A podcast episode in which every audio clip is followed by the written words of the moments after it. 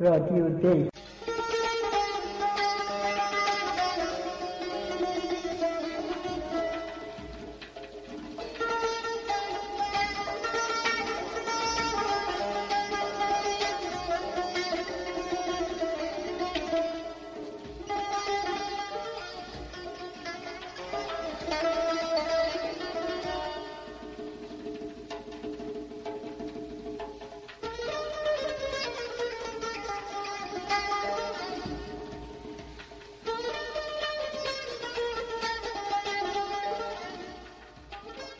سلام. این اپیزود چهارم از رادیو دیه که در فروردین ماه سال 1398 منتشر میشه. اما این قسمت. یه جوک قدیمی هست دو تا پیرزن در منطقه کوهستانی کسکین بودن. یکیشون میگه که می‌دونی که غذا اینجا واقعا وحشتناکه. و اون یکی میگه آره ولی همونشم با آدم کم میدن. خب به طرز فکر من در مورد زندگی دقیقا همینطوره. پر از تنهایی و نکبت و زرد کشیدن و ناراحتیه تازه خیلی هم زود به آخر می‌رسه. یه جوک دیگه هم به نظر من مهم میاده جوکیه که معمولا به گراچ مارکس نسبت داده میشه ولی من فکر می‌کنم اولین دفعه فروید اونو تو کتاب هوش و ارتباطش با بیهوشی گفته و مفهومش اینه که الان براتون میگم. اصلا حاضر نیستم عضو کلوپی باشم که آدمی مثل منو به عضویت قبول بکنه. این جوک اصلی زندگی بالغانه من در زمینه رابطم با هاست. می‌دونین تازگی ها افکار عجیبی در مغزم پیدا شده چون چهل سالی شدم. و گمونم دارم یه جور بحران در زندگی میگذرونم. علتش نمی‌دونم ولی به خاطر پیری نگران نیستم از اینجور آدما نیستم. موهام بدجوری داره میریزه و این بدترین علامت پیری که اومده سراغم. ولی فکر می‌کنم هرچی پیرتر میشم قیافم بهتر میشه.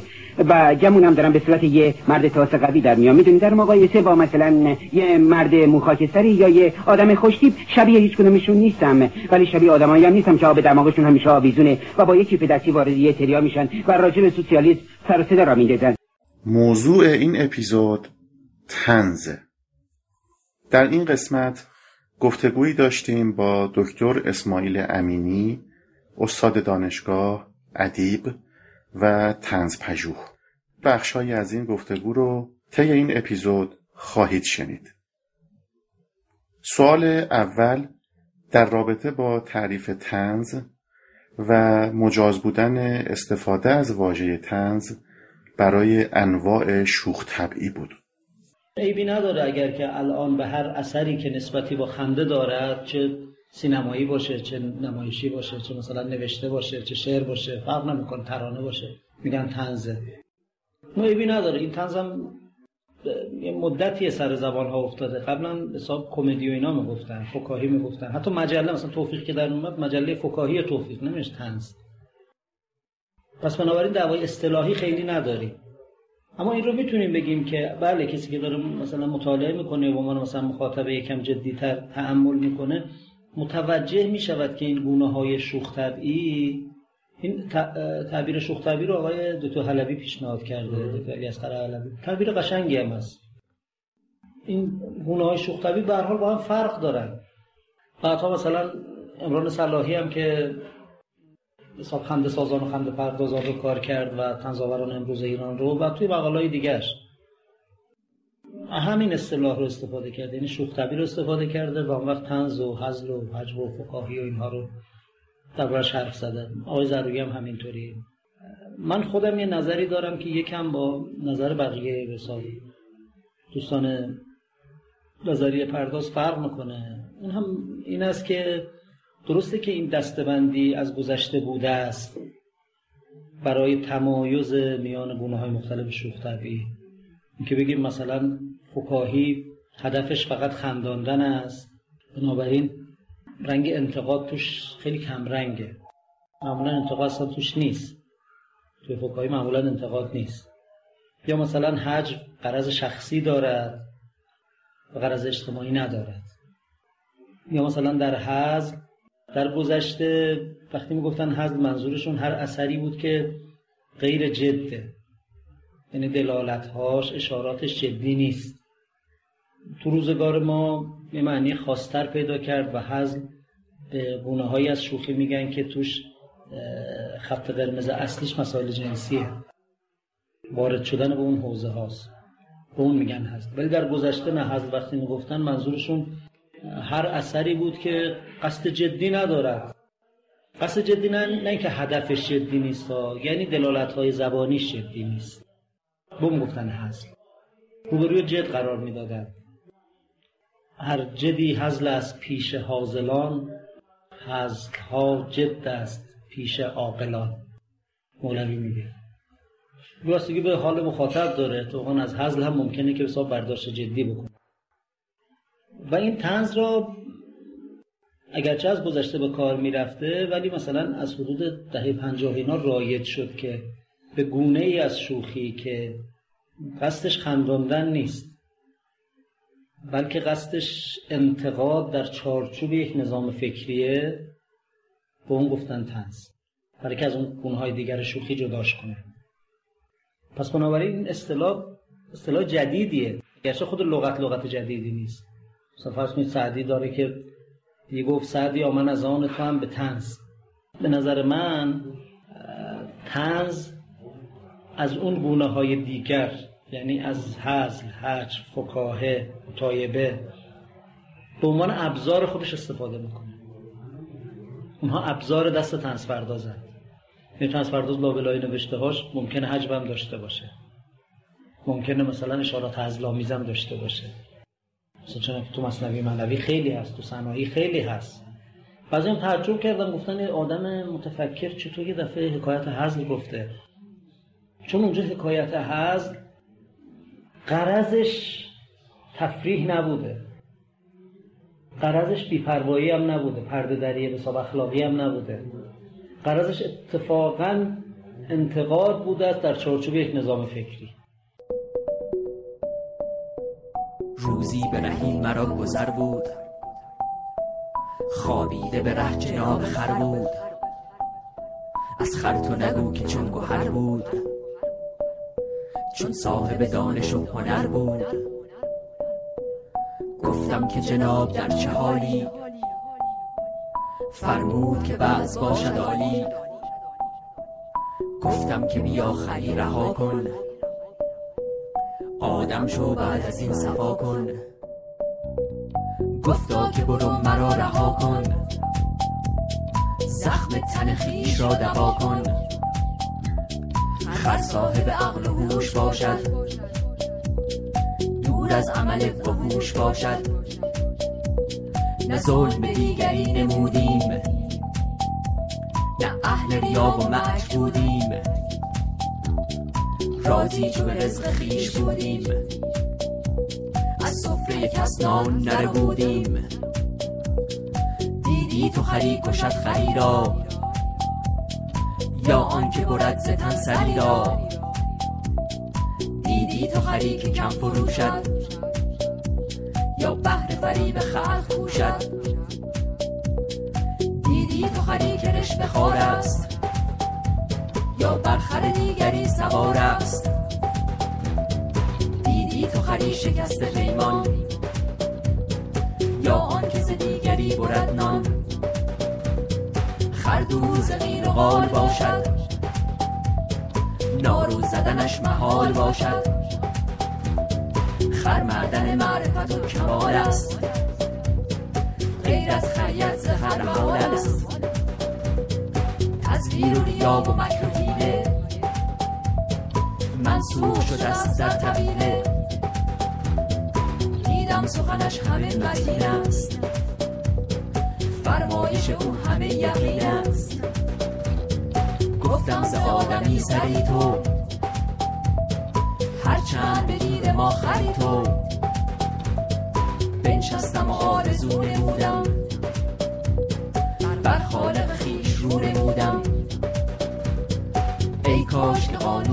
خریت جاری بشود به آدمیت. قطعه از گروه ماکیچی را با شعری از ایرج میرزا شنیدید. سوال بعدی ما در مورد تفاوت تنز در ایران و غرب به مفهوم ستایر بود. بله یه کاری آقای پزشساد کرده به اسم تنز فاخر سعدی. اونجا درباره همین تفاوت نگاه ما و نگاه غربی ها به ماجرا مفصل صحبت کرده. این اصلا اون چیزی را که اونها تنز می‌دانند. ما تقریبا اینجا بهش اعتنا نداشتیم. نه که اثرش رو نداشتیم و آثارش رو داشتیم ولی اصلا با اون نگاه هیچ وقت به متونمون نگاه نکردیم. اون هم خیلی دشواریاب هم هست. وقتی که کسی مثلا متن را به گونه ای می نویسد که به نظر خیلی جدی میاد. و ظرافتش انقدر زیاده که جز اهل تعمل و اهل دقت متوجهش نمیشه. اساسا اصل تنز اونه. یعنی استعاره گونه است. نه فقط استعاره نه. انقدر شبیه متنهای جدی و معمولیه که کسی باور نمی‌کنه که این تنز باشه. خب مگر با کشف و اشاره و بله بله بله اغراضش خیلی پنهان. مثلا فرض کنید وقتی مثلا سعدی میگه که خلاف رأی سلطان رأی جستن به خون خیش باشد دست جستن. اگر خود روز را گوید شب استین به باید گفت اینک ماهو پروی خب ظاهر این این است که باید حرف سلطان رو گوش کنی اطاعت کنی دیگه. ولی بلاحت سلطان رو توش نشون داده. در بلاحت سلطان اصلا حرف نزده ها. اما بلاحتش نشون داده. یعنی آدمی که انقدر غیر منطقیه که اگه با حرفش مخالفت کنی می‌کشه. حتی اگه حرفش احمقانه باشه. اصلش ظرافت ها. یعنی در سطح متن شما با تنز مواجه نیستید. بعد از بله، کشف بله. عمق متن. بله بله. نشانه شناسی می‌خواد. آره. مثلا فرض کن میگه خانه در کوی درویشان بگیر. به اون معشوق میگه. تا نماند در محلت زاهد یعنی اون چیزی که می‌گوید انقدر مهم نیست نسبت به اون چیزهایی که نمی‌گوید. یعنی میگه اون زاهدها آدم خوشگل ندیدن که زاهدن برو تو محله اونا خونه بگیر همشون از راه درش هرچه کبوتر و برگ زیتون و پارچه سفید بود شاعران ما خرج شعر صلح کرده اند. ماندم چه کار کنم؟ برمیخیزم به جای شعر تمام پرچمهای جهان را در وایتکس میخوابانم. شعری بود از اکبر اکسیر. تفاوت طنز با گونه های دیگر شوخ طبعی و نقش ظرافت در طنز سؤال بعدی ما بود. آدم های معمولی نه فقط از تنز از شعر هم همین توقع دارن. توقع دارن حرفای اونها رو بگه که اینا دلشون خنک بشه بشنون. مثلا فرض کنید که اگر صابخونه هست مثلا یه چیزی به مستجرا بگه. اگه مثلا کارمند یه چیزی به رئیسا بگه. سریع هم بگه مثلا. پس این انتظار کارکرد اجتماعی تنزه نه نه. توقع دارن که اینجوری باشه. و خیال می‌کنن اینا که این حرفا رو نمی‌زنن حالا یا ترسوان یا بلد نیستن یا درد مردم رو نمی‌فهمن. ببینید به نسبتی که آدم متفکر و آدم هنرمند به معلول ها می‌پردازد کارش سطحیه. به نسبتی که به علت ها می‌پردازد کارش خوبه. اصلا علت این که مثلا عروس و مادر شوهر نمی‌تونن با هم بسازن چیه؟ آیا بیانصافی مثلا مادر شوهره یا مثلا بیپروایی عروسه؟ یه علت بنیادی تری داره. نه؟ علت این که مثلا راننده تاکسی و فرض کنید مسافر نمی‌تونن با هم دوست باشن چیه؟ آیا مثلا تما بودن راننده تاکسی یا راننده تاکسی اصلا تفلک چقدر درآمد داره که مثلا تما هم باشه؟ ها؟ یا مثلا خصیص بودن فرض کنید مسافر یا بی بودن مسافر. یه چیز فراتر از اینه. تنزنویس به اون چیز فراتر نگاه می‌کنه. یعنی هی به علت ها نگاه می‌کنه چون که معلول ها نگاه بکنه. اما اینا که فکاهی می نویسند و سر دستی می نویسند و شتاب زده می نویسند معمولا یک طرف رو می‌گیرن. درسته؟ یه چیز سردستی می نویسن که اون دلش خنک بشه دیگه. مثلا فرض کن من دانشجوام دلم خنک بشه که بالاخره این استادا و مسئول دانشگاه یه چیزی گفت و مخاطب زودتر درک کنه پیام و مخاطب پسندتر باشه. آره یعنی چیزی رو که از قبل می‌شناسه معنی رو که از قبل می‌شناسه این فقط مثلا یه نمکی هم توش ریخته. در حالی که ماجرای تنز ماجرای جدیتر از این چیز هست خیلی جدیتره. اساسا وضعیت مضحک انسان در جهان رو داره بررسی می‌کنه. انسان که خواسته هاش تفکرش رؤیاهاش بینهایته ولی توانایی‌هاش بی‌نهایت نیست. زیستن با یک تنز پرداز کار آسانی نیست. او بیش از حد معمول نسبت به حماقت‌ها و شرارت‌های هم نوعانش آگاهی دارد و این آگاهی را نمی‌تواند پنهان کند. تنزنویس در موقعیت دشواری قرار دارد چون اگر مردم همان عیوبی را که او در دیگران نگوش می کند در خودش بیابند آن وقت ممکن است او در معرض اتهام خود بزرگبینی یا حتی ریاکاری قرار گیرد.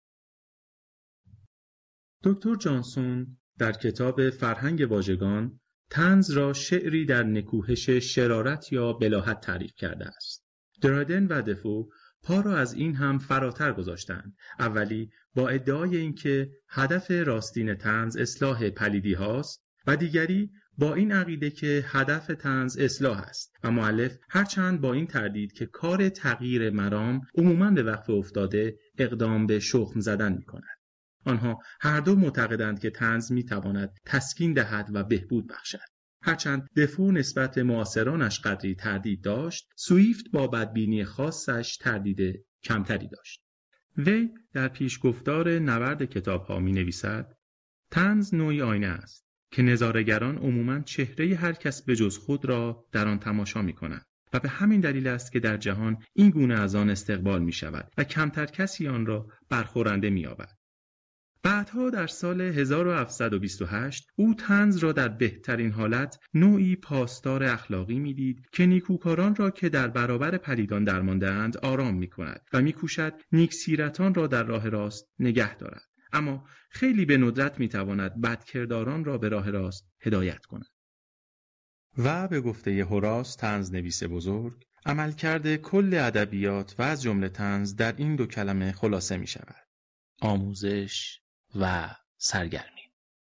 اون وقت این نظام معنایی معینی که از نگاه نویسنده تنز و یا تنز پرداز تبیین میشه کارکرد اجتماعی هم داره.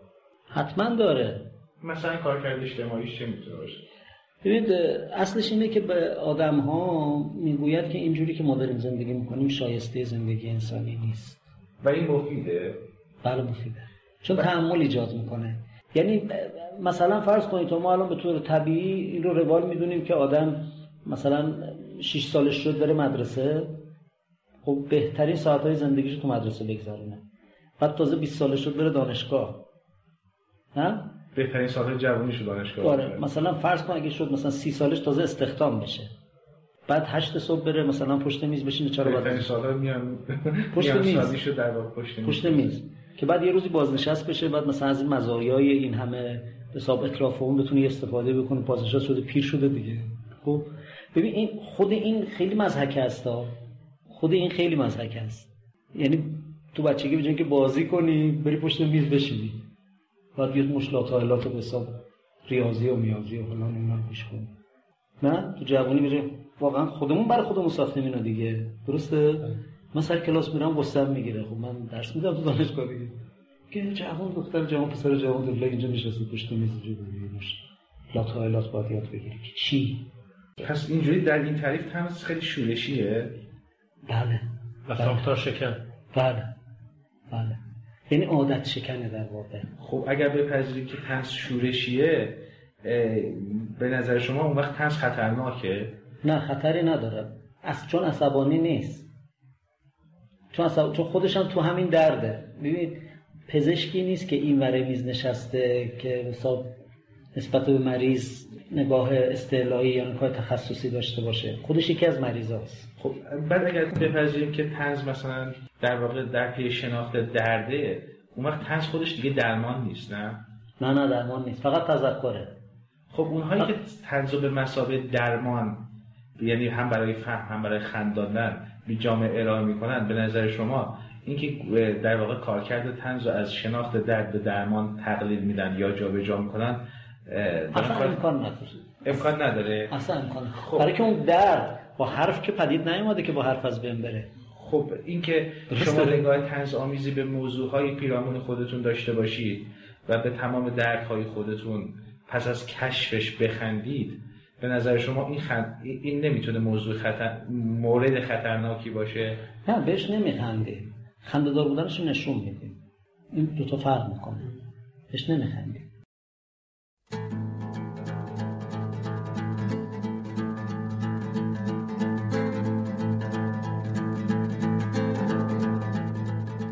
کارمند بر وزن باربند کسی را گویند که سالیان متمادی و ایام متوالی از اوان جوانی الی یوم الپیری در مؤسسه و اداره معمولا دولتی کمر به خدمت بسته و آهسته آهسته با دلی پردرد و خسته عمر گرانمایه را مصروف دفتر و دستک و پرونده و غیر ذالک کرده و با حقوقی به خور و نمیر امرار معاش نماید. شنو از من این پند بهتر زغند مرو در اداره مشو کارمند که گر پند این بنده را نشنوی به ناچار روزی پشیمان شوی.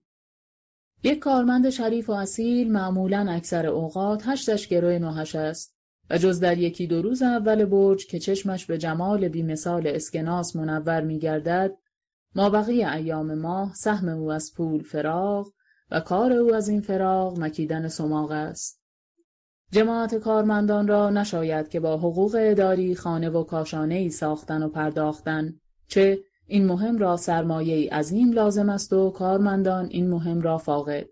لاجرم ایشان باید با اهل و عیال و اطفال خود روی به اجاره نشینی آورند و علاوه بر دادن دو سلس حقوق بابت اجاره جور و جفا و ناز و ادای موجران بدلقا را تحمل نمایند. و تازه کمتر موجری است که به کارمند ایالوار و دارای بیش از یک اولاد اتاق اجاره دهد. حکیم کارمندی مغروز آبادی شاعر دلسوخته در مطلع غزلی در این زمینه می‌فرماید کاش من هم جامه و کفش و کلاهی داشتم از همه اینها مهمتر سرپناهی داشتم. کارمندان غالب اوقات اوقاتشان تلخ است. و مدت این تلخی اوقات غالبا از غره تا سلخ است. برای رفاه کارمندان و جلب رضایت ایشان در ازمنه ماضیه و قرون قدیمه کنکاشها و برنامه ریزی های متعدد صورت پذیرفته که آخرین این اقدامات دادن بن عیدی به آنان است که با این بنون کارمندان می توانند چند کیلو برنج و روغن و کره و پنیر و قند و شکر و دو سه عدد تن ماهی در سال اضافه بر میزان مقرر سهمیه شهروندی خیش بگیرند و نوش جان فرمایند. ولی زبان عده کثیری از کارمندان به این بیت مترنم است که علاجی بکن که از دلم خون نیاید سرشک از رخم پاک کردن چه حاصل؟ حدیث درد کارمندان در یکی دو مقالت نگنجد و برای انعکاس آن کتابی زخیم و فخیم لازم است که فعلا مجال آن نیست. در مقالتی دیگر به شرط حیات شمه ای از حالات و احوال کارمندان بازنشسته را برایتان بازگو خواهیم کرد که کارمندان شاغل پیش ایشان در حقیقت منعمانی هستند در مقایسه با درویشان. الله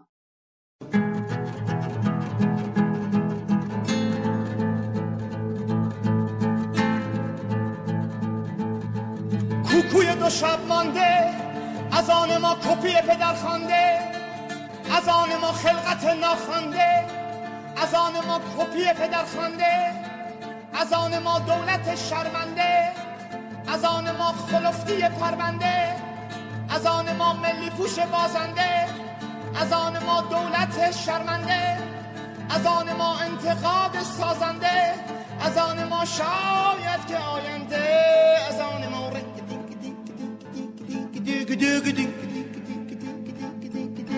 شاید که آینده از آن ما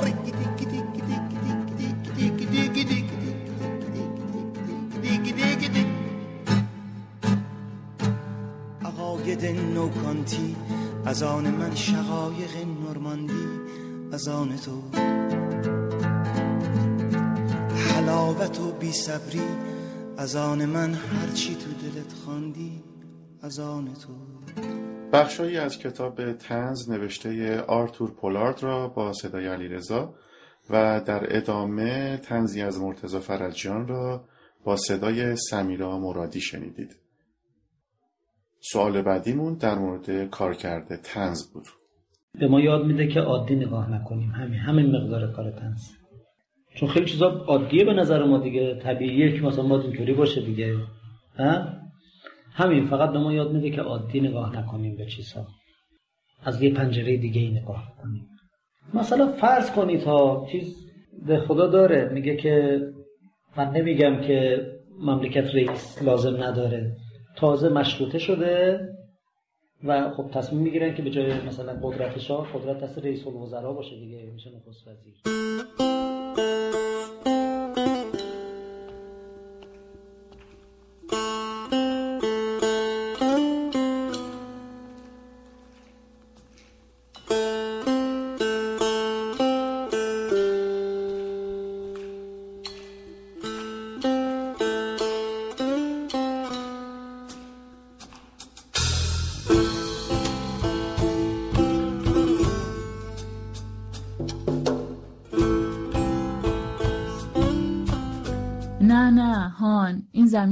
چیه؟ روی شاخ گاو.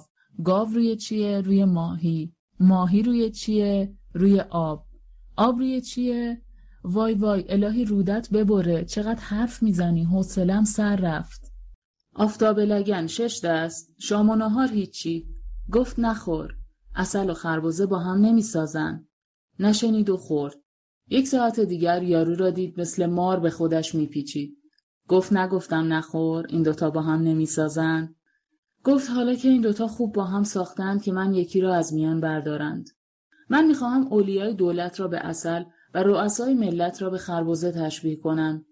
اگر وزارت علوم بگوید توهین است حاضرم دویست و پنجاه حدیث در فضیلت خربزه و یکصد و چهل و نه حدیث در فضیلت اصل شاهد بگذرانم.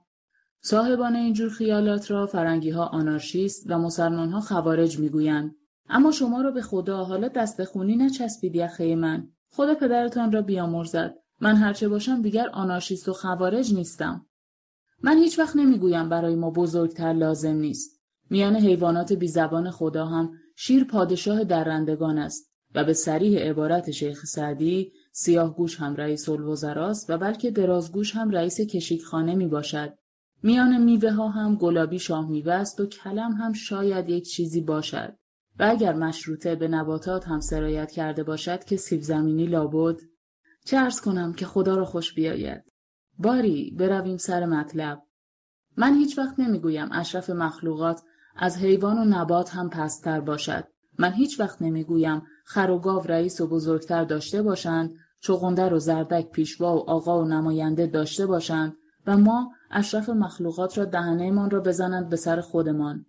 من درست الان یادم هست که خدا بیامرز خالفاتیم هر وقت که ما بچه ها بعد از پدر خدا بیامرزم شیطانی می کردیم خانه را سر می گرفتیم می گفت الهی هیچ خانه بی بزرگتر نباشد. بزرگتر لازم است، رئیس لازم است، آقا لازم است، رئیس ملتی هم لازم است، رئیس دولتی هم لازم است. اتفاق و اتحاد این دو طبقه یعنی ساختنشان هم با هم لازم است اما تا وقتی که این دوتا با هم نسازند که ما یکی را از میان بردارند این را هیچ کس نمی‌تواند انکار کند که ما ملت ایران در میان 20 گروه جمعیت 5 گروه و 357 هزار وزیر، امیر، سپه سالار، سردار، امیر تومان، سرهنگ، سرتیب، سلطان، یاور، میرپنجه، سفیر کبیر، شارژدافر، گنسیه، یوزباشی، دهباشی و پنجهباشی داریم. و گذشته از اینها باز ما ملت ایران در میان 20 کرور جمعیت خدا برکت بدهد. 6 کرور و 452642 نفر آیت الله حجت الاسلام مجتهد مجاز امام جمعه شیخ الاسلام سید سند شیخ ملا آخوند قطب مرشد خلیفه پیر دلیل و پیشنماز داریم. علاوه بر اینها باز ما در میان 20 کرور جمعیت چهار گروه شاهزاده، آقازاده، ارباب، خان، ایلخانی، ایلبیگی و اوبهباشی داریم. زیاده بر اینها اگر خدا بگذارد این آخری ها هم قریب دو سه هزار نفر وکیل مجلس، وکیل انجمن، وکیل بلدیه، منشی و دفتردار و غیره داریم.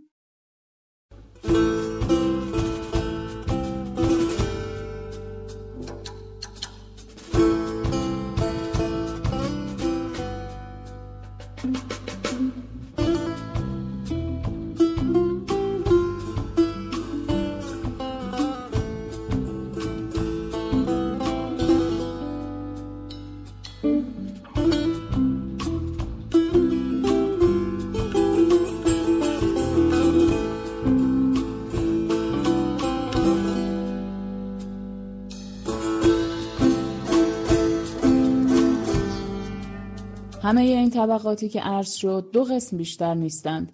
یک دسته رؤسای ملت و یک دسته اولیای دولت. ولی هر دو دسته یک مقصود بیشتر ندارند. می‌گویند شما کار کنید، زحمت بکشید، آفتاب و سرما بخورید، لخت و اور بگردید، گرسنه و تشنه زندگی کنید، بدهید ما بخوریم و شما را حفظ و حراست کنیم.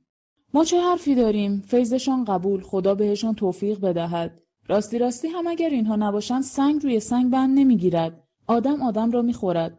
تمدن و تربیت، بزرگی و کوچکی از میان می‌رود. البته وجود اینها کم یا زیاد برای ما لازم است. اما تا کی؟ به گمان من تا وقتی که این دوتا با هم نسازند که ما یکی را از میان بردارند. من نمی‌گویم ملت ایران یک روز اول ملت دنیا بود و امروز به واسطه خدمات همین رؤسا ننگ تمدن عصر حاضر است. من نمی‌گویم که سرحد ایران یک وقتی از پشت دیوار چین تا ساحل رود دانوب ممتد می‌شد و امروز به واسطه زحمات همین رؤسا اگر در تمام طول و عرض ایران دو تا موش دعوا کند سر یکی به دیوار خواهد خورد من نمی‌گویم که با این همه رئیس و بزرگتر که همه حافظ و نگاهبان ما هستند پریروز 18 شهر ما در قفقاز باج سبیل روسها شد و پس فردا هم بقیه مثل گوشت قربانی سه قسمت می شود. من نمی‌گویم که سالهای سال از فرنگستان رنگ وبا و تا اون ندیده و ما چرا هر یک سال در میان باید یک گرور از دستهای کارکن مملکت یعنی جوانمردها و جوان زنهای خودمان را به دست خودمان به گور کنیم. من نمی‌گویم در این چند قرن آخری هر دولتی برای خودش دست و پایی کرده توسعه به خاک خودش داده مستعمراتی ترتیب نمود و ما با این همه رئیس و بزرگتر و آقا به حفظ مملکت خودمان هم موفق نشدیم. بله اینها را نمی‌گویم. برای اینکه می‌دانم برگشت همه اینها به قضا و قدر است. اینها همه سرنوشت ماها بوده است. اینها همه تقدیر ما ایرانی هاست. اما ای انصافدارها والله نزدیک است یخه خودم را پاره کنم. نزدیک است کفر و کافر بشوم. نزدیک است چشمهایم را بگذارم روی هم دهنم را باز کنم و بگویم اگر کارهای ما را باید همهاش را تقدیر درست کند امورات ما را باید باطن شریعت اصلاح کند اعمال ما را دست غیبی به نظام بیاندازد پس شما میلیون ها رئیس آقا بزرگتر از جان ما بیچاره ها چه می‌خواهید پس شما کرورها سردار و سپه سالار و خان چرا ما را دم کوره خورشید کباب می کنید؟ پس شما چرا مثل زالو به تن ما چسبیده و خون ما را به این سمجی می مکید؟ گیرم و سلم شما پول ندارید صد اهواز را ببندید. شما قوه ندارید قشون برای حفظ سرحدات بفرستید. شما نمی توانید راه در مملکت بکشید. اما والله و بالله به سی جز کلام الله شما آنقدر قدرت دارید شیخ محمود امامزاده جعفری را از ورامین به تهران بخواهید. شما آنقدر قوت دارید که صد نفر سرباز برای حفظ نظم یزد و خونخواهی قاتل سید رضای داروغه و پس گرفتن 700 تومان تاوان قمار به اجزای عدل و دوله از حجت الاسلام و ملا زلعنا میرزا علی رضای صدرالعلمای یزدی اطال الله ایام و افادات به یزد بفرستید. شما می توانید که با 500 نفر سوار میر هاشم را از سلطنت مملکت آذربایجان خل کنید. حالا که نمی کنید من هم حق دارم بگویم شما دو دسته مثل اصل و خربازه با هم ساخته اید که ما ملت بیچاره را از میان بردارید. وزیر علوم هم ابدا نمی‌تواند به من اعتراضی بکند. من دویست و پنجاه حدیث در فضیلت خربازه و یکصد و چهل و نه حدیث در فضیلت اصل در خاطر دارم. در هر وزارتخانه شاهد میگذرانم. می‌گویید نه این گوی و این میدان بگرد تا بگردیم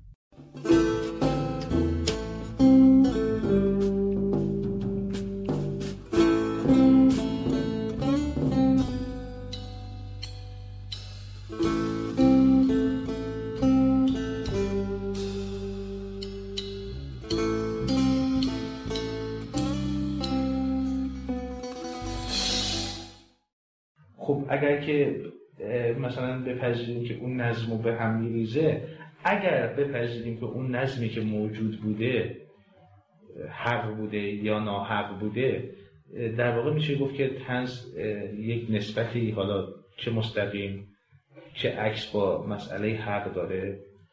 ببینید حق که آخه قابل تعریف که نیست.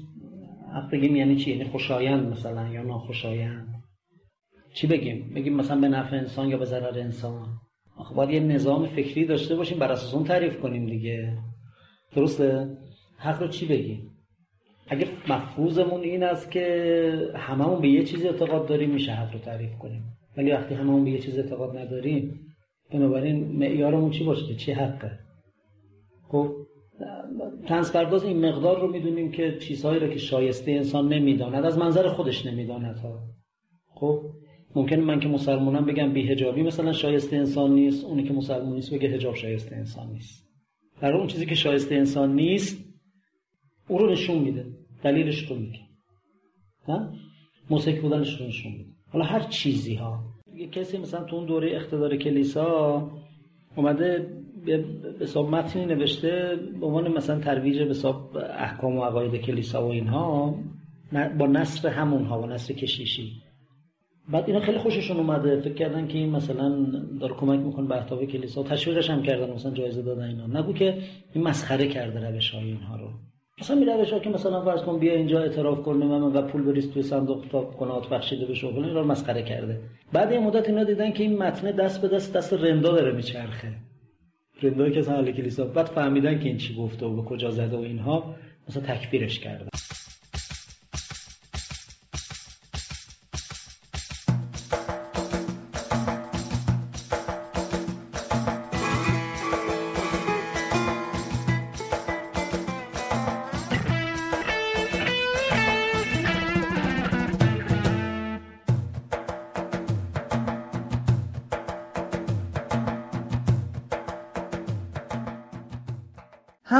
حقوق مفصلة الاسامی ذیل برای نگارندگان محترم کتاب مستطاب وقوق صحاب تا ابد در تمام ممالک مکشوف یا نامکشوف کره زمین و در تمام کرات دیگر منظومه شمسی و در تمام منظومه های دیگر عالم و در تمام عالم های دیگر محفوظ می باشد و اگر خدای ناکرده زبونم لال زبونم لال. گوش شیطون کر.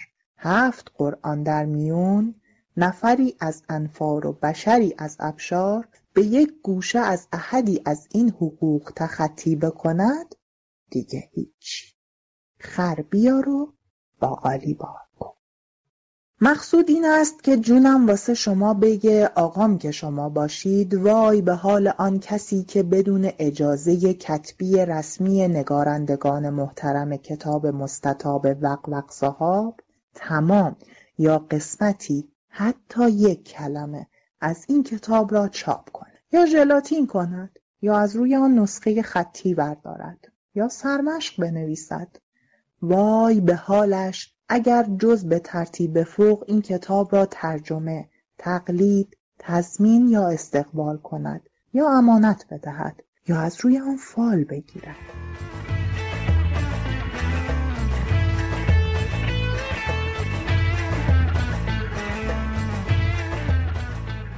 وای به حالش اگر به انتشار غیرقانونی مندرجات آن به وسیله اشاره چشم و ابرو یا نجوا یا نعره یا مراسله با پست شهری یا پست ایالتی یا خارجی یا تلفن یا تلگراف با سیم و بی سیم یا رادیو تلویزیون یا تلپاتی مبادرت کند. وای به حالش اگر از این کتاب تعریف کند یا بد بگوید یا درباره آن مقاله انتقادی بنویسد یا نطق کند یا آن را مسخره کند یا برایش متلک بسازد. وای به حالش. اگر روی این کتاب مستقیما یا غیر مستقیما درام، تراژدی، کمدی، اپرا، اپرا کمیک بنویسد. یا پهلوان کچل، لانترن ماژیک، میکی ماوس، سینما خاموش، سینما سونور، سینما گویا، سینما رنگی، سینما دارای دو بود، سینما سه بودی، سینما چهار بودی، سینما پنج بودی و سینما ان بودی بسازد.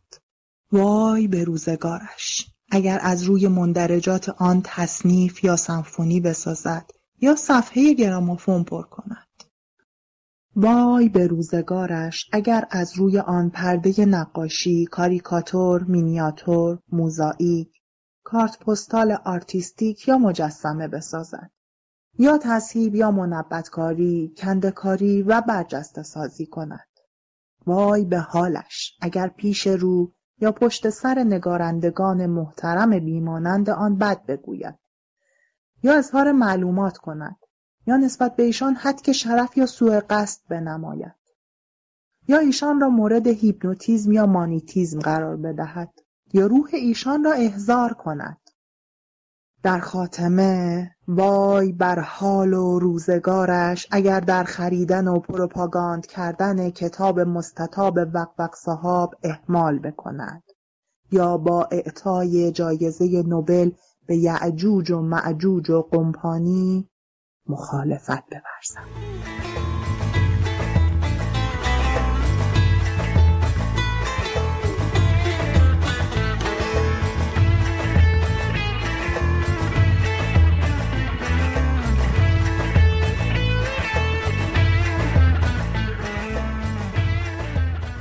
قسمتهایی از کتاب چرند و پرند نوشته علامه دهخدا با صدای سمیرا مرادی و بخشی از کتاب وقوق صحاب صادق هدایت با صدای راهیل علیزاده را گوش کردید.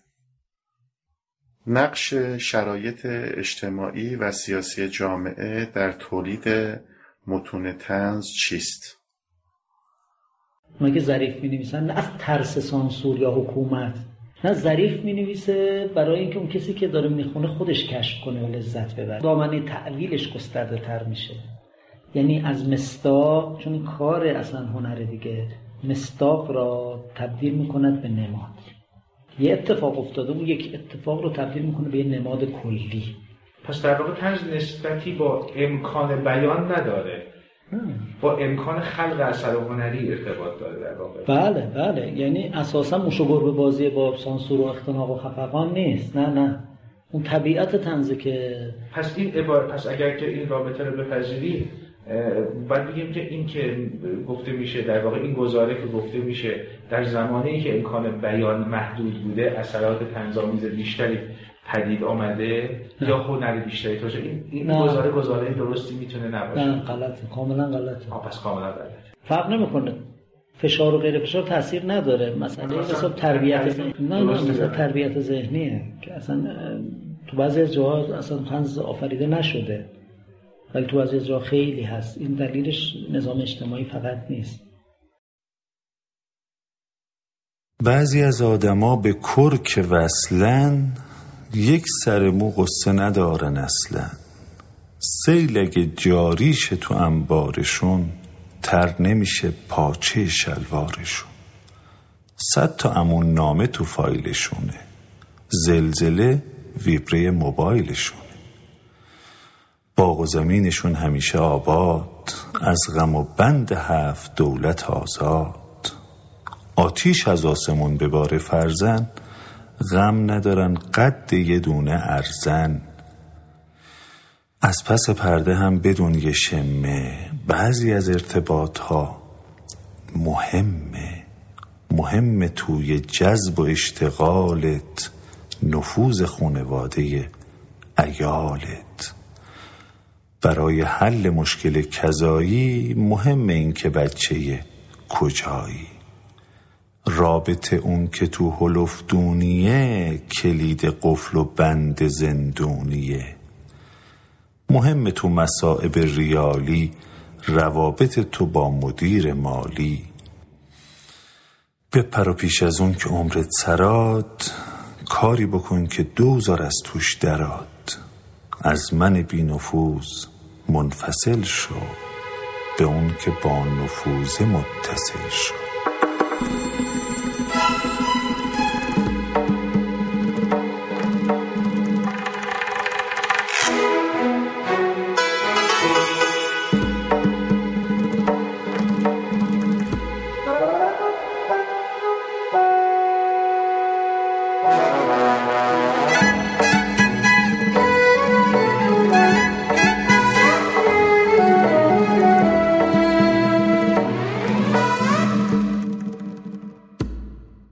صدای ابوالفضل زروعی نصرآباد رو شنیدید از آلبوم با معرفت های عالم. نسبت تنز با اخلاق چیست؟ اینکه حساب پسندمون رو بیان کنیم بگیم ما ترجیح می‌دهیم که تنز مثلا ملتزم به اخلاق باشه. این یه چیزه. اما اینکه ترجیح خودمون رو به عنوان اصل قرار بدیم یعنی بگوییم که اگر تنز ملتزم به اخلاق نبود تنز نیست غلط. چون داریم خیلی از تنز رو داریم که مثلا ملتزم به اخلاق و عرفی مورد پسند ما نیست ولی تنز تنز خوبی هم هست. حتی ملتزم به حساب بنیانهای فکری ما نیست. اما تنز خوبیه. ما نمی‌تونیم اون رو وارد تعریف تنز بکنیم. بعضی از دوستان این کارو کردن من دیدم مثلا گفتن تنز باید که عفیف باشد منصف باشد آره. اون تو تعریف نمی‌تونیم واردش بکنیم بله می‌تونیم بگیم من ترجیح میدم که این گونه باشد اون یه چیز دیگره. یه جز تعریف علمی نیست جز ترجیحات منه. من خودم وقتی می نویسم مثلا رعایت می‌کنم. این یه چیزه.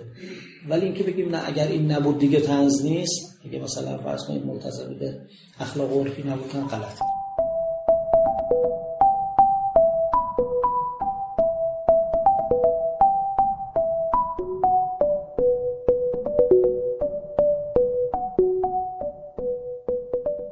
یک نفر تلفن همراه داشت. یک نفر که مسابقه فوتبال تماشا می‌کرد از بازی تیم برنده خوشش آمد و رفت پیش مربی تیم و گفت من دلم می‌خواهد تیم شما به شهرستان ما بیاید. مربی گفت نمی آید چون بازیکنان تیم و خانوادهشان در این شهر زندگی می‌کنن و یک نفر گفت البته که میآید چون من تلفن همراه دارم. مربی گفت من هم تلفن همراه دارم. حتی همه بازیکنان تیم هم تلفن همراه دارند. ما یک نفر گفت اما تلفن همراه من دارد زنگ می‌زند. مربی گفت همه تلفن ها ممکن است زنگ بزنند. ما یک نفر گفت اما تلفن من با شما کار دارد. و گوشی را داد دست مربی. مربی گوشی را گرفت و گفت بفرمایید نه اصلا غیر ممکن است. خب البته شاید هم بشود. البته قربان حتما. بنده اصلا معتقدم که بچه ها دلشان پر می‌زند برای انتقال به شهرستان. شما خیلی لطف کردید که با درخواست بچه ها برای انتقال موافقت فرمودید. ما یک نفر لبخند زد و به مربی گفت دیدی که می‌شود مربی گفت دیدم شنیدم و خندیدم. یک نفر رفت یک بانک بزرگ و گفت من یک وام بزرگ می‌خواهم. رئیس بزرگ گفت وام بزرگ طرحهای بزرگ مدارک بزرگ و زامنهای بزرگ می‌خواهد. داری؟ ما یک نفر گفت ندارم. فقط یک تلفن همراه کوچک دارم. بفرمایید. و گوشی را داد به رئیس بزرگ. گوشی زنگ زد. رئیس بزرگ با تلفن حرف زد. مکالمه تمام شد وام آماده شد. آن یک نفر وام را گرفت و لبخند زد و رفت. رئیس بزرگ هم لبخند زد و کیفش را برداشت و رفت و دیگر به بانک برنگشت. آن یک نفر هم دیگر به بانک برنگشت. یک نفر رفت به یک دانشگاه بزرگ و گفت یک مدرک بزرگ به من بدهید. گفتم باید سالها درس بخوانی تکلیف بنویسی امتحان بدهی پژوهش کنی پایان نامه بنویسی از پایان نامه دفاع کنی بعد مدرک بزرگ بگیری. آن یک نفر گفت من وقت ندارم سواد درست حسابی هم ندارم حوصله هم ندارم. گفتن پس چه داری؟ گفت تلفن همراه دارم. گفتن خوشا به سعادتت. تو که تلفن همراه داری چه نیازی به مدرک بزرگ داری؟ آن یک نفر گفت تلفن همراه که چیز مهمی نیست. گفتن مگر تو این نوشته را از آغاز نخواندی تا اهمیت آن را بدانی؟ آن یک نفر گفت من که گفتم سواد درست حسابی ندارم. لطفا شما آن را برایم بخوانید.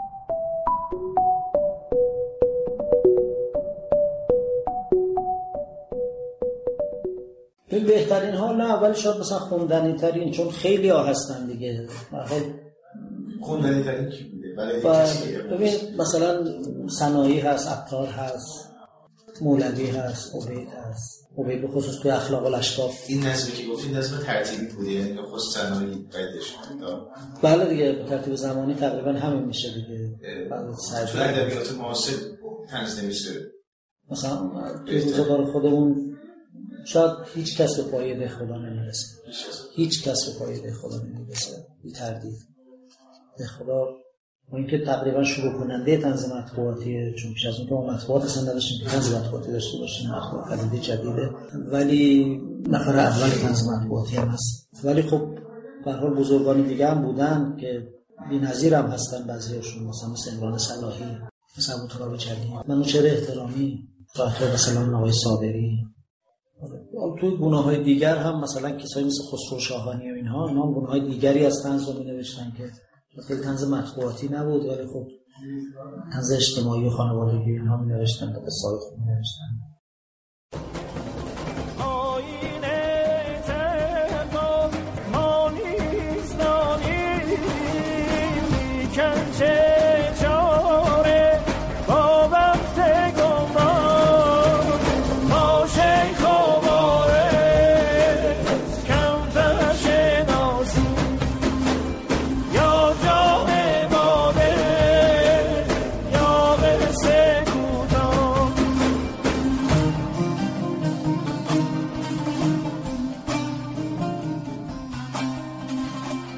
حافظ بر اثر روح شادمانه و سرزنده و طربناکی که در دیوانش موج می‌زند رند و خوشباش و لذت طلب و حتی اباهی و لاواله می نماید. او با آنکه رند است و رندی مقام رفیعی است که از همه انواع تنگ نظری ها و ترس و تعصب ها رهاست ولی به ساحت فراتر از اخلاق یعنی فارغ از اخلاق راه نبرده است. حافظ از قید نیکی و بدی های دست پاگیر نازل رها شده و میکوشد دیگران را هم برهاند. بیان این مقدمه هم لازم است که در عهد حافظ مفاهیم و معیارهای جدیدی چون مبحث هنر بنای هنر و فردگرایی و جمعگرایی و مسئولیت هنرمندانه و مبارزه انقلابی و سیاسی مطرح نبوده است. و اطلاق این معیارها و مفاهیم بر حافظ و اقران او حتی اگر برای تسهیل بحث باشد اشکالاتی به بار میآورد. چنانکه بعضی هنرشناسان و ادبشناسان معاصر که کوشیدند حافظ را در ترازوی ارزشها و معیارها و مکتبهای امروزی بسنجند و فیلمسل او را روشنفکر آزداندیش بیاعتقادی از آب درآوردند و بیراه رفتند. کسانی هم کوشیدن حافظ را مبارز اجتماعی بشمارند که در جای خود بیراه نیست و حتی مبارز سیاسی و سیاسی کار به شمار آورند و غالبا به یک دو بیت استناد می کنند که وافی به مقصودشان هم نیست. اما مبارزه فقط به یک نوع محدود نمی شود. و یک موضوع یا یک هدف ندارد. حافظ مبارزه نستوهی است. اما عرصه مبارزهش سیاست نیست. و چنانکه گفتیم حس و حساسیت و شور و شخصیت اخلاقی نیرومندی داشته است. حافظ یک دشمن را از میان همه دشمنان خود بیشتر به رسمیت می‌شناسد و همه عمر و اندیشه و هوش و هنر و کاریترین سلاح خود یعنی تنز را وقف مبارزه با آن می کند و آن هم خوره ریاست که علم و عمل و فضل و هنر و فرد و جامعه را به تباهی می کشند. حافظ شاعر گردنکشی است خود از فتنه هایی که در سردارت حیران است. گاه در صدت برمیآید که چرخ فلک را چنبر کند. چرخ بر هم زنور غیر مرادم گردد. گاه می‌خواهد به قصد نوسازی سقف آسمان را سوراخ کند و طرحی نو در اندازد. گاهی می‌خواهد آدم و عالم را بازسازی و بازآفرینی کند. و گاه به کسی که هیچ کجی و کاستی در کار و بار جهان نمی‌بیند چشمک می‌زند و می‌گوید آفرین بر نظر پاک خطا پوشد باد. گاه نیز از تصور اینکه فردای قیامت سرش بی کلاه بماند و نصیبی از نعیم بهشت نبرد مانند سلحشوران قشقایی هم ولایتیش که میکوشیدند سواره و مسلحانه به قلب دشمن بزنند و معشوق خود را در روز روشن از کنام خانه و خانواده بربایند می‌گوید فردا اگر نه روزه رزوان به ما دهند غلمان ز روزه و حور ز جنت به در کشیم. گاهگاهی هم که باز به یاد آخرت میافتد و می‌خواهد توبه کند به جای اینکه به دست زاهد توبه کند از دست او توبه می‌کند. از دست زاهد کردیم توبه و از فعل عابد. استغفر الله تنزلندانه حافظ به کلی بی سابقه نیست. سعدی و عبید زاکانی بر او فضل تقدم دارند. اما این دو گاه کارشان به حج و ترخ زبانی هم کشیده است. در حافظ حج نیست. فقط دو بار دشنام حجوامیز در دیوان او هست. یکی کجاست صوفی دجال فعل ملحد شکل؟ بگو بسوز که مهدی دین پناه رسید. صوفی شهر بین که چون لغمه شبهه می‌خورد پاردمش دراز باد آن حیوان خوش علف. وگرنه ها و های دیوانش در کمال خوشخویی و خوشباشی و خوشخیالی است. تنز حافظ در درجه اول ریا را هدف می‌گیرد. خدا زان خرقه بیزار است صد بار که صد بت باشدش در آستینی. حتی برای آنکه رو در بایستی را بهتر کنار بگذارد خودش را هم آلوده ریا قلم داد می کند ز جیب خرقه حافظ چه طرف بتوان بست که ما سمت طلبیدیم و سنم دارد؟ گفته خوش گفت برو خرقه بسوزان حافظ. یارب این قلب شناسی زکه آموخته بود. گفتی از حافظ ما بوی ریا می آید. آفرین بر نفست باد که خوش بردی بوی. تنز در دیوان حافظ سه آماج مهم دارد.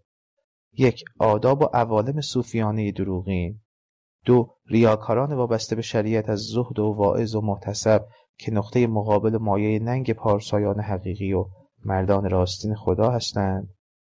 و سه مشوق که آن هم سنتا یعنی در سنت شعر و ادب به نوعی مقدس شمرده می شود و شاعران با عجز و نیاز با او رفتار می کنند اینک نمونه از تنز حافظ در این زمینه.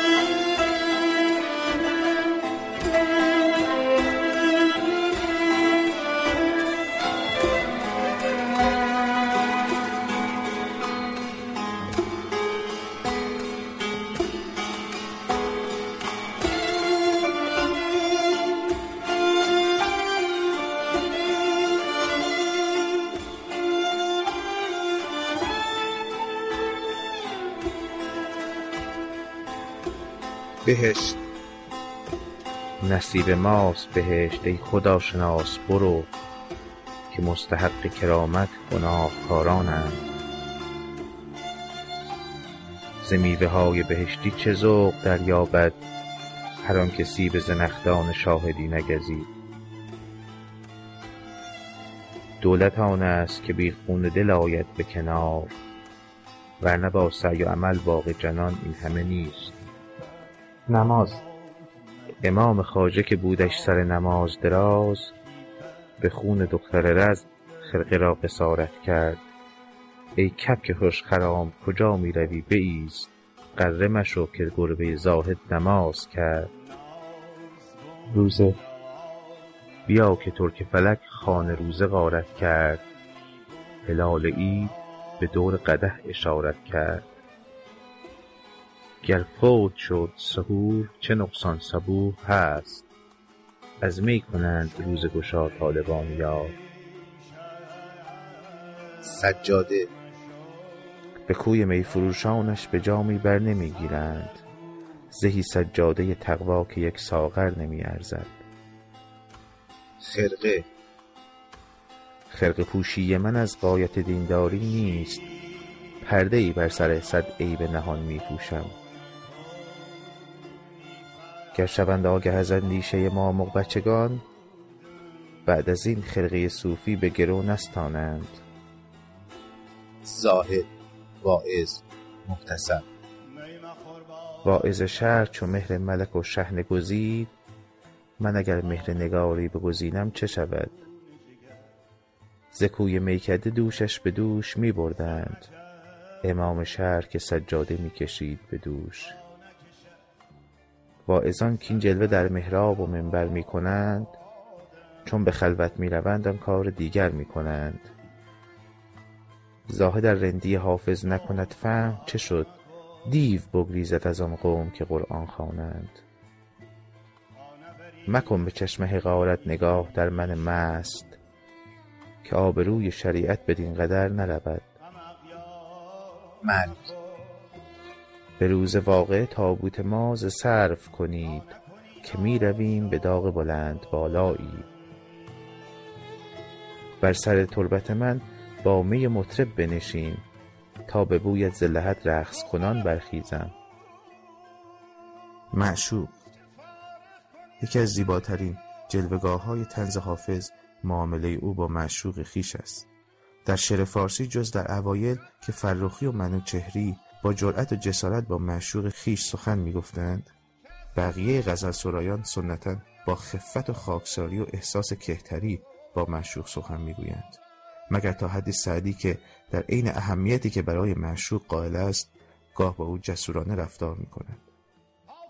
حافظ با محبوب خود گردن فرازانه و گستاخانه و با تنز و های ظریف سخن می‌گوید. و چه گفتگوهای ظریفانه و دلانگیزی با او دارد. و چه متلک های شیرینی به او می‌گوید یا از او دریافت می‌کند. صبحدم مرغ چمن با گل نو خواسته گفت ناز کم کن که در این باغ بسی چون تو شکفت. گل بخندید که از راست نرنجیم ولی هیچ عاشق سخن سخت به معشوق نگفت. ای دوست دست حافظ تعویز چشم زخم است. یارب ببینم آن را در گردنت همایه دست در حلقه آن زلف دوتا نتوان کرد. تکه بر عهد تو باد سبا نتوان کرد. آنچه سعی است من در طلبت بنمایم. اینقدر هست که تغییر قضا نتوان کرد. غیرتم کش که محبوب جهانی لیکن. روز و شب عربده با خلق خدا نتوان کرد. من چه گویم که تو را نازکی طبع لطیف تا به حدی است که آهسته دعا نتوان کرد تسبیح. ترسم که روز هش انان بر انان رود. تسبیح شیخ و خرقه رند شراب خار چون بر حافظ خیشش نگذاری باری ای رقیب از بر او یک دو قدم دور ترک. شیراز معدن لب لعل است و کان حسن. من جوهری مفلسم. ایرا مشوشم. از بس که چشم مست در این شهر دیدم حقا که می نمی‌خورم اکنون و سرخوشم. شهری است پرکرشمه هوران ز شش جهت. چیزیم نیست ورنه خریدار هر ششم.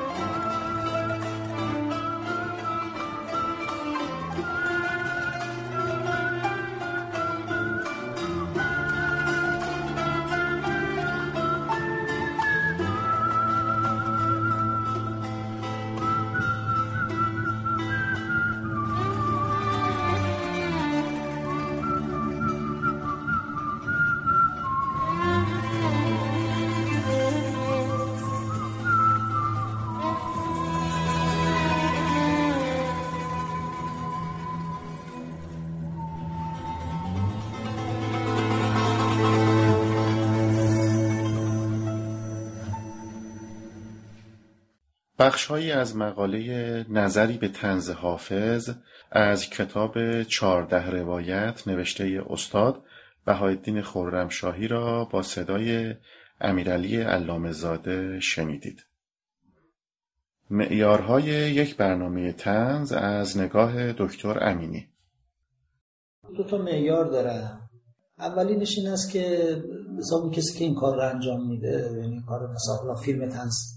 با فیلم کمدی می‌سازه مثلا نمایش کمدی یا من نمایش کوتاه مثلا در تلویزیونی اینها. بله. اولینش این است که آیا حرف تازه می‌زنه یا همون حرفایی که سر زبان هاست تکرار می‌کنه؟ یه تعداد الان حرفای اینترنت هست همین هر وقت بازخونی همین هاست میگه مثلا اینکه ما تنبلی ما آدمای خوبی نیستیم غربی ها از ما بهترن مثلا. خب چیزای نظیره این دیگه. یا مثلا هم قدیم بهتر بود الان خوب نیست. حسرت گذشته. و چیزهای از این قبیل. یا جناح ما خوبه اون یکی جناح خوب نیست. این جدیدتر اینطوری دیگه. یا مثلا ما آدم های مذهبی خیلی آدم خوبی هستیم بقیه مثلا مثل ما آدم خوبی نیست نه. حرفای معمولی. یکی اینه که من اصلا نمیپسندم این حرفای معمولی این شکلی را حالا تو گذشته که خیلی ساده لوحانه تر بود. مثلا تضاد شهری دهاتی. مثلا باید شهرستانی دوباره تهرانی. مثلا با سواد بی سواد. تغییر و غنی که اصلا بعضی از شغل رو به عنوان اهانت به کار می بردن عمله مثلا. شغل دیگه. از خرچرون مثلا. یا برعکس قرتی حالا بعد باب شد دیگه. مرفه بیدر سرمایه دار شکم گنده کاخنشین. اصلا حرفای اینجوری که نگاه ساده و احمقانه است به عالم. من اینا رو نمیپسندم. حالا تو همه جام بوده دیگه. خب بعد دیگر اینکه من به بیان نمادین و به بیان ظریف بیشتر توجه می‌کنم. تا اینکه بگم مثلا آ اینجا ببین مثلا به فلان چیز چقدر خوب زده. تازگی باب شده دید. حالا یا یعنی خط قرمز هایی که حالا برای نسل جوان مثلا خیلی یا مسائل جنسی یا مسائل دینی یا مسائل سیاسی ستاست دیگه. اونجا مثلا ببین جنبش سبز گفته. آه چه خوب گفته. مثلا اینجا مثلا فلان نماینده مجلس یا فلان وزیر گفته. اینا برای من اصلا هیجان ایجاد نمی‌کنه. نظرم خنده داره. چون مثلا یه اسطوره ای که فرض قبلا تو عالم سیاست بوده یه دو سال که میگذره می‌بینی تبدیل می‌شود به سوژه. اصلا نه تبدیل می‌شود به یه کسی که به حساب دیگه آماج حملات رسمی هم میشه. به نظرم تو آثار هنری فرق نمی‌کنه حالا تئاتر باشه سینما باشه اینا یا موسیقی باشه. اگر کسی بتواند کاری بکند که مصادیق را جزئیات را با بیان هنری به مرتبه‌ای برساند که به حساب تبدیل به نماد بشود و همیشه قابل استفاده و قابل تفسیر باشه کار خوبی کرده. اما اگه گیر کنه توی مستاق ها گیر کنه توی حساب جزئی گفتن کار مصرفی میشه دیگه. زمانمندش کرده.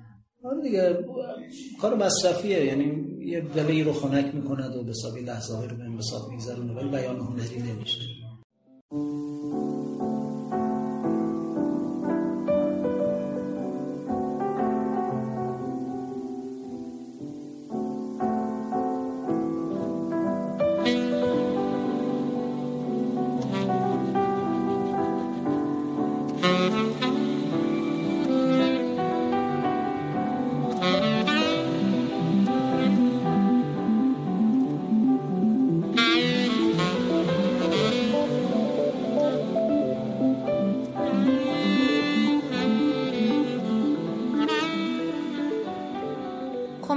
ژانری برای بازنمایی تنز، حزل، حج و دیگر گونه های شوخی در متون چند رسانه ای از جمله تئاتر و سینماست و برای به جلوه درآمدن به امکانهای بیانی زبانی و نازبانی متوسل می شود.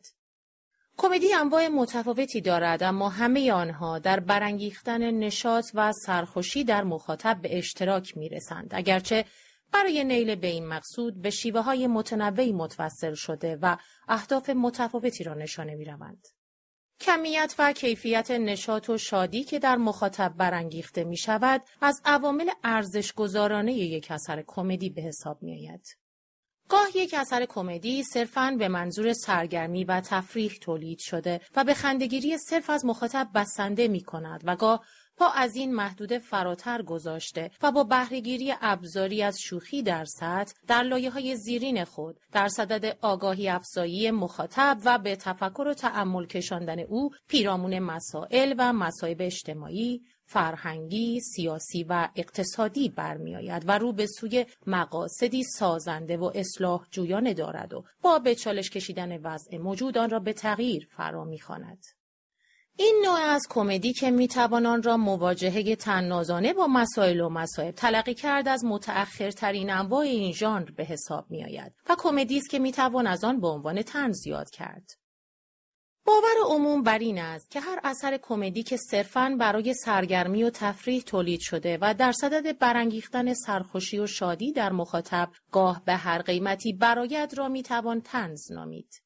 چون این تعریفی تنز را به ابزار صرف برای جلب خنده و نشاط مخاطب فرو میکاهد اما چنان که گفتم تنز تنها در سطح به شوخی متوسل می شود و در عمق مسائل جدیتری را هدف قرار می دهد. به علاوه اثر تنز برای کیفیت شوخی های خود و خنده ای که از مخاطب می‌گیرد اهمیت قائل است و برای نیل به مقصود خود با ظرافت و دقت سراغ معلفه هایی می رود که خود را از افتادن به دام ابتزال و سطحی نگری در امان نگاه دارد و از قنای محتوایی خود در برابر احتمالاتی که ممکن است اثر را به ورتگی لودگی و حتی که بکشانند مراقبت کند. به بیان دیگر باید گفت کمدی تنازانه لحن شیرین را برای بیان مسائل جدی گاهن تلخ برمیگزیند و از این لحن شیرین به عنوان پلی برای ارتباط سازنده با مخاطب بهره می‌گیرد. نه اینکه صرفا بخواهد مخاطبش را به خنده و سرخوشی دعوت کند آن هم به هر قیمتی و با هر شیوهی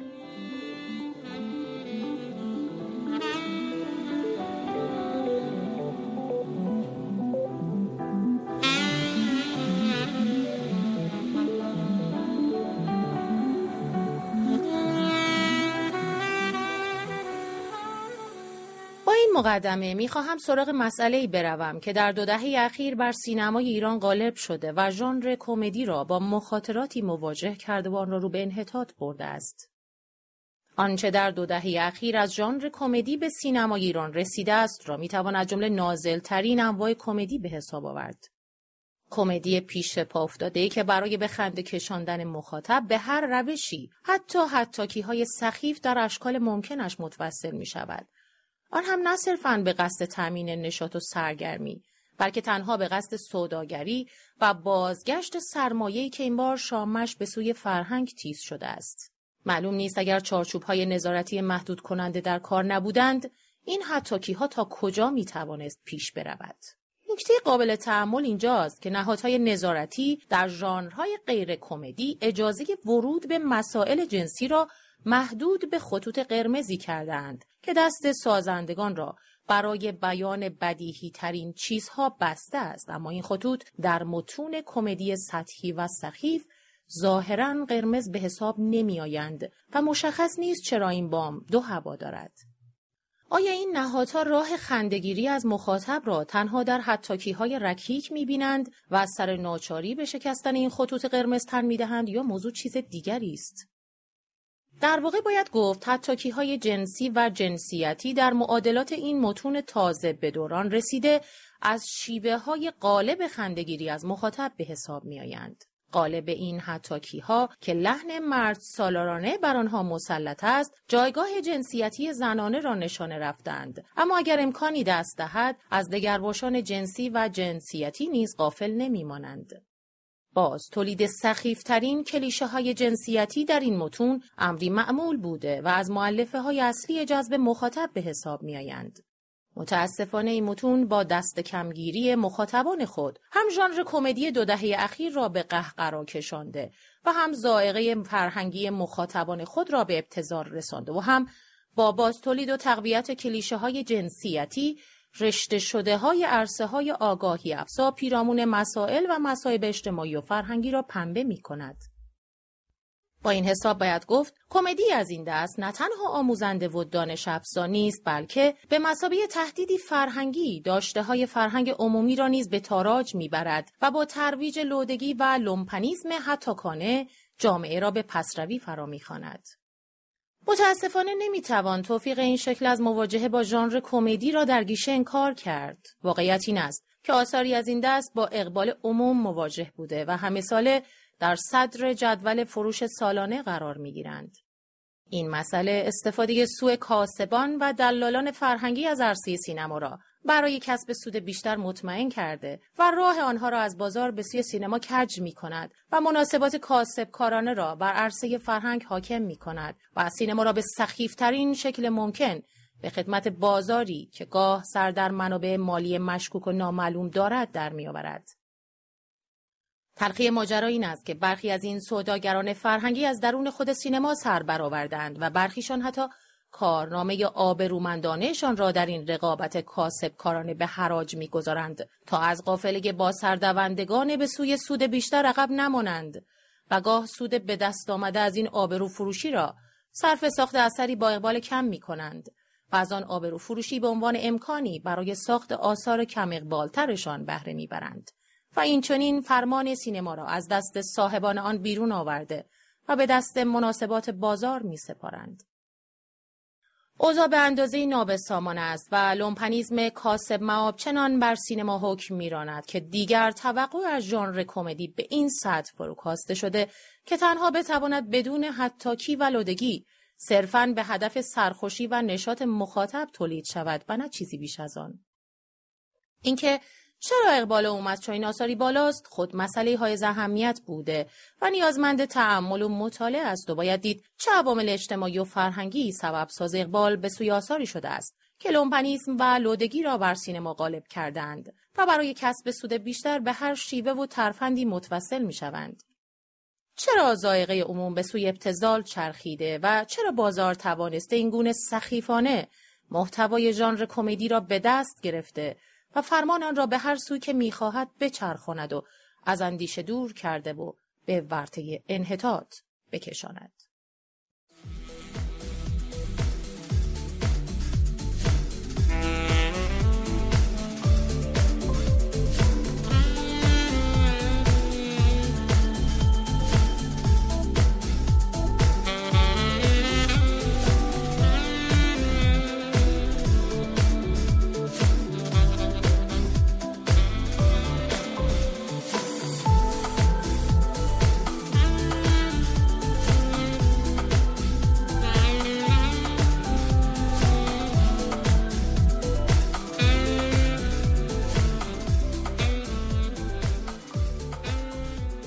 متنی که شنیدید نوشته بود با عنوان بنگاه شادی با قلم و صدای مریم قهرمانی.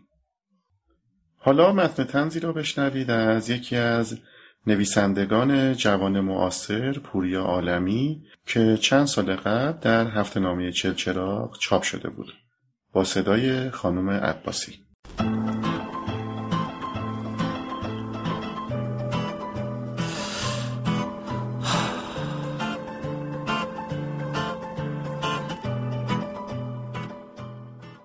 رمضان باشد و من خیلی خوشنود می باشم. بابایم شیرینی خوشمزه خریده است که نام آن زولبیا و بامیا می باشد. بامیا که گردالوی آن باشد خیلی اشغولی می باشد و در اثر فشار دادن ریق شیرینی از آن خارج می شود. ما همگی روزه می باشیم ولی کله روزه من گنجشکی می باشد. من می توانم به علت فنقلی بودن هر روز ظهر یک ساندویچ گوشت کوبیده با سس هزار جزیره بخورم. با اینکه همه جای مادر بزرگم اوف می باشد ولی روزش را می باشد. تازشم خواهرم هر روز پوستر نیکبخت را از دیوار می کند و بعد از افتار می چسباند. الان ساعت خیلی مانده به افتار می باشد.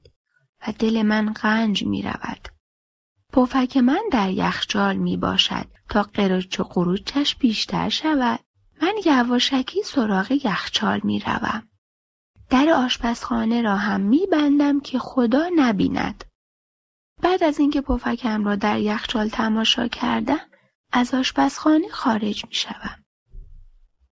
خواهرم که مواظب من بوده است یک عدد بوستم می کند. از بس با ایمان می باشم. من خیلی خوشم می آید چون اون نمی‌داند دیدن دندان مصنوعی مادر بزرگم در یخچال اشتهای مرا کور کرد. دم افتار می باشد. امویم به خانه ما حمله ور شده است. او خیلی روزه می باشد. دهانش هم اصلا بوی پیتزا نمی دهد. بعد از افتار خیلی تلویزیون می چسبد. سه کانال فلسطینی ها را نشان می دهند. در عوض سه کانال دیگر اسرائیلی ها را نشان می دهند. بابایم می گوید آنتن ما در سرزمین های اشغالی افتاده است. من و محمد فرنگیز خانمینا که خیلی فلسطین دوست می داریم همیشه برای کمک به آنها در صندوق صدقات سنگ می اندازیم. حالا یک سریال شروع می شود که آدمها همراز می باشند. به مناسبت رمضان همه آدم بدها در فیلم خوب می شوند. امویم می گوید این آقای بازیگر ده سال می باشد که همواره دم بخت می باشد. بابایم می گوید بعضی چیزها آدم را جوان نگاه می دارد. این یکی کانال جشن رمضان می باشد. به مناسبت این ماه آبروی افراد را در طبق اخلاص گذاشتند. بدهکارها و بدبختها را یکی یکی جلوی تلویزیون می آورند تا بغض کنند و ما جشن رمضان باشیم. سر همه درد می کند. بابایم می گوید بعد از این همه برنامه های خوب استامینوفن خیلی میچسبد. من هم به خانه محمد فرنگیز خانمینا می‌روم که اصلا ماهواره نگاه نکنم.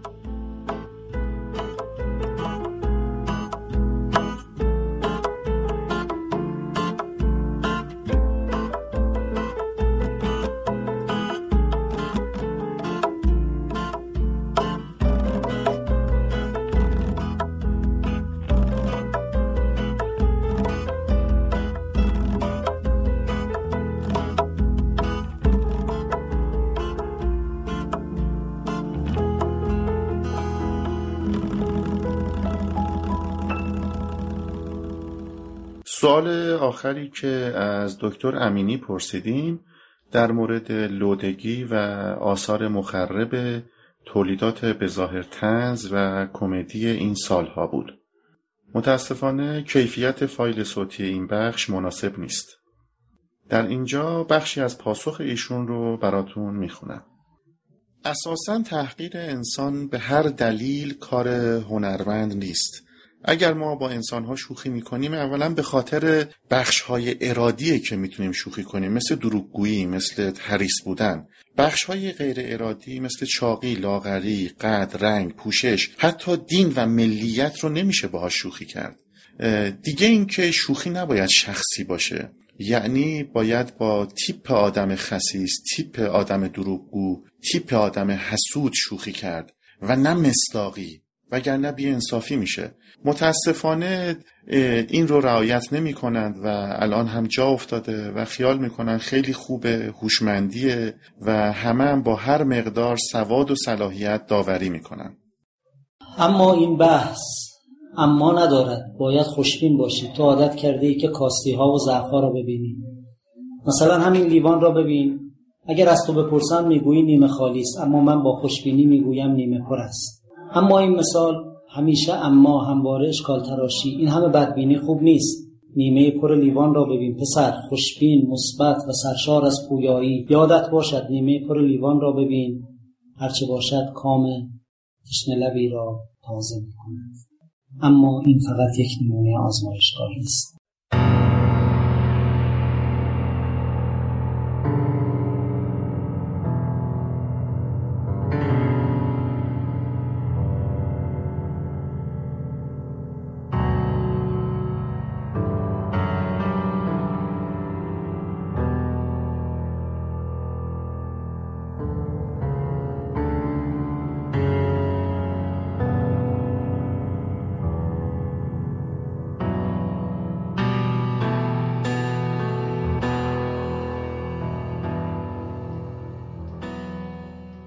این اپیزود قرار بود که در تعطیلات عید آماده و منتشر بشه اما مشکلات متعدد باعث تأخیر شد که از این بابت عذر می‌خواهیم.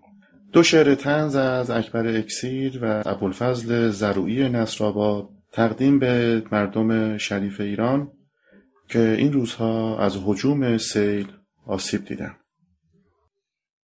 سرطان را از مادر سکته را از پدر. سنگ کلیه را از عمو سیاه سرفه را از عمه سل را از خاله سینوزیت را از دایی و سرماخوردگی را از بقال سر کوچه قرض گرفت و آورد نشست وسط سفره هفسین. خواند یا محول الحول والاحوال حول حالنا الی احسن الحال.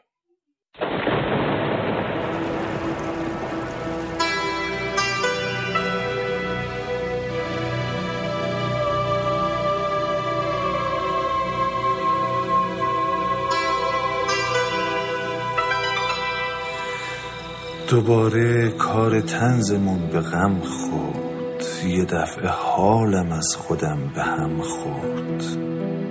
چقدر؟ آه و ناله و دریغا چقدر بد نوشتن از رفیقا.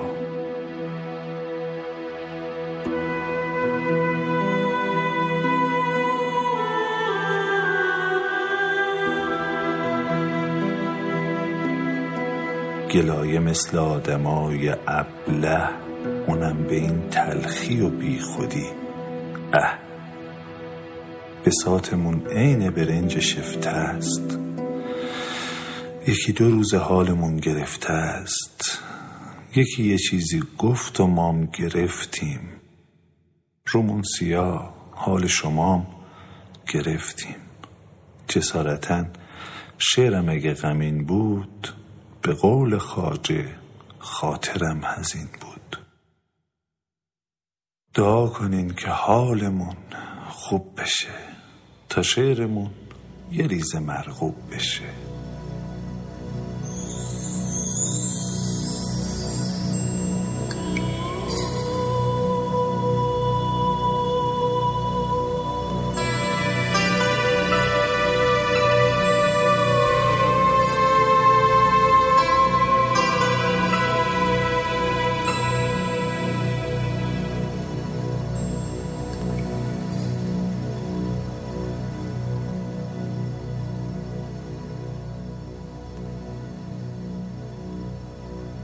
انتهای این اپیزود می‌رسیم ممنونیم از دکتر اسماعیل امینی که در روزهای پایانی سال فرصت این گفتگو رو فراهم کردند و تشکر از محسن نامجوی عزیز که اگر موسیقی های تنازانش نبود این اپیزود قطعا به سرانجام نمی رسید. تنها درخواست ما گوش کردن اپیزودهای رادیو دی بازخورد دادن به ما و همچنین معرفی ما به دوستان اهل تفکرتون هست.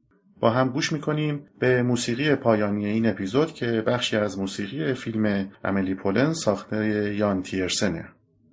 خدا نگهدار.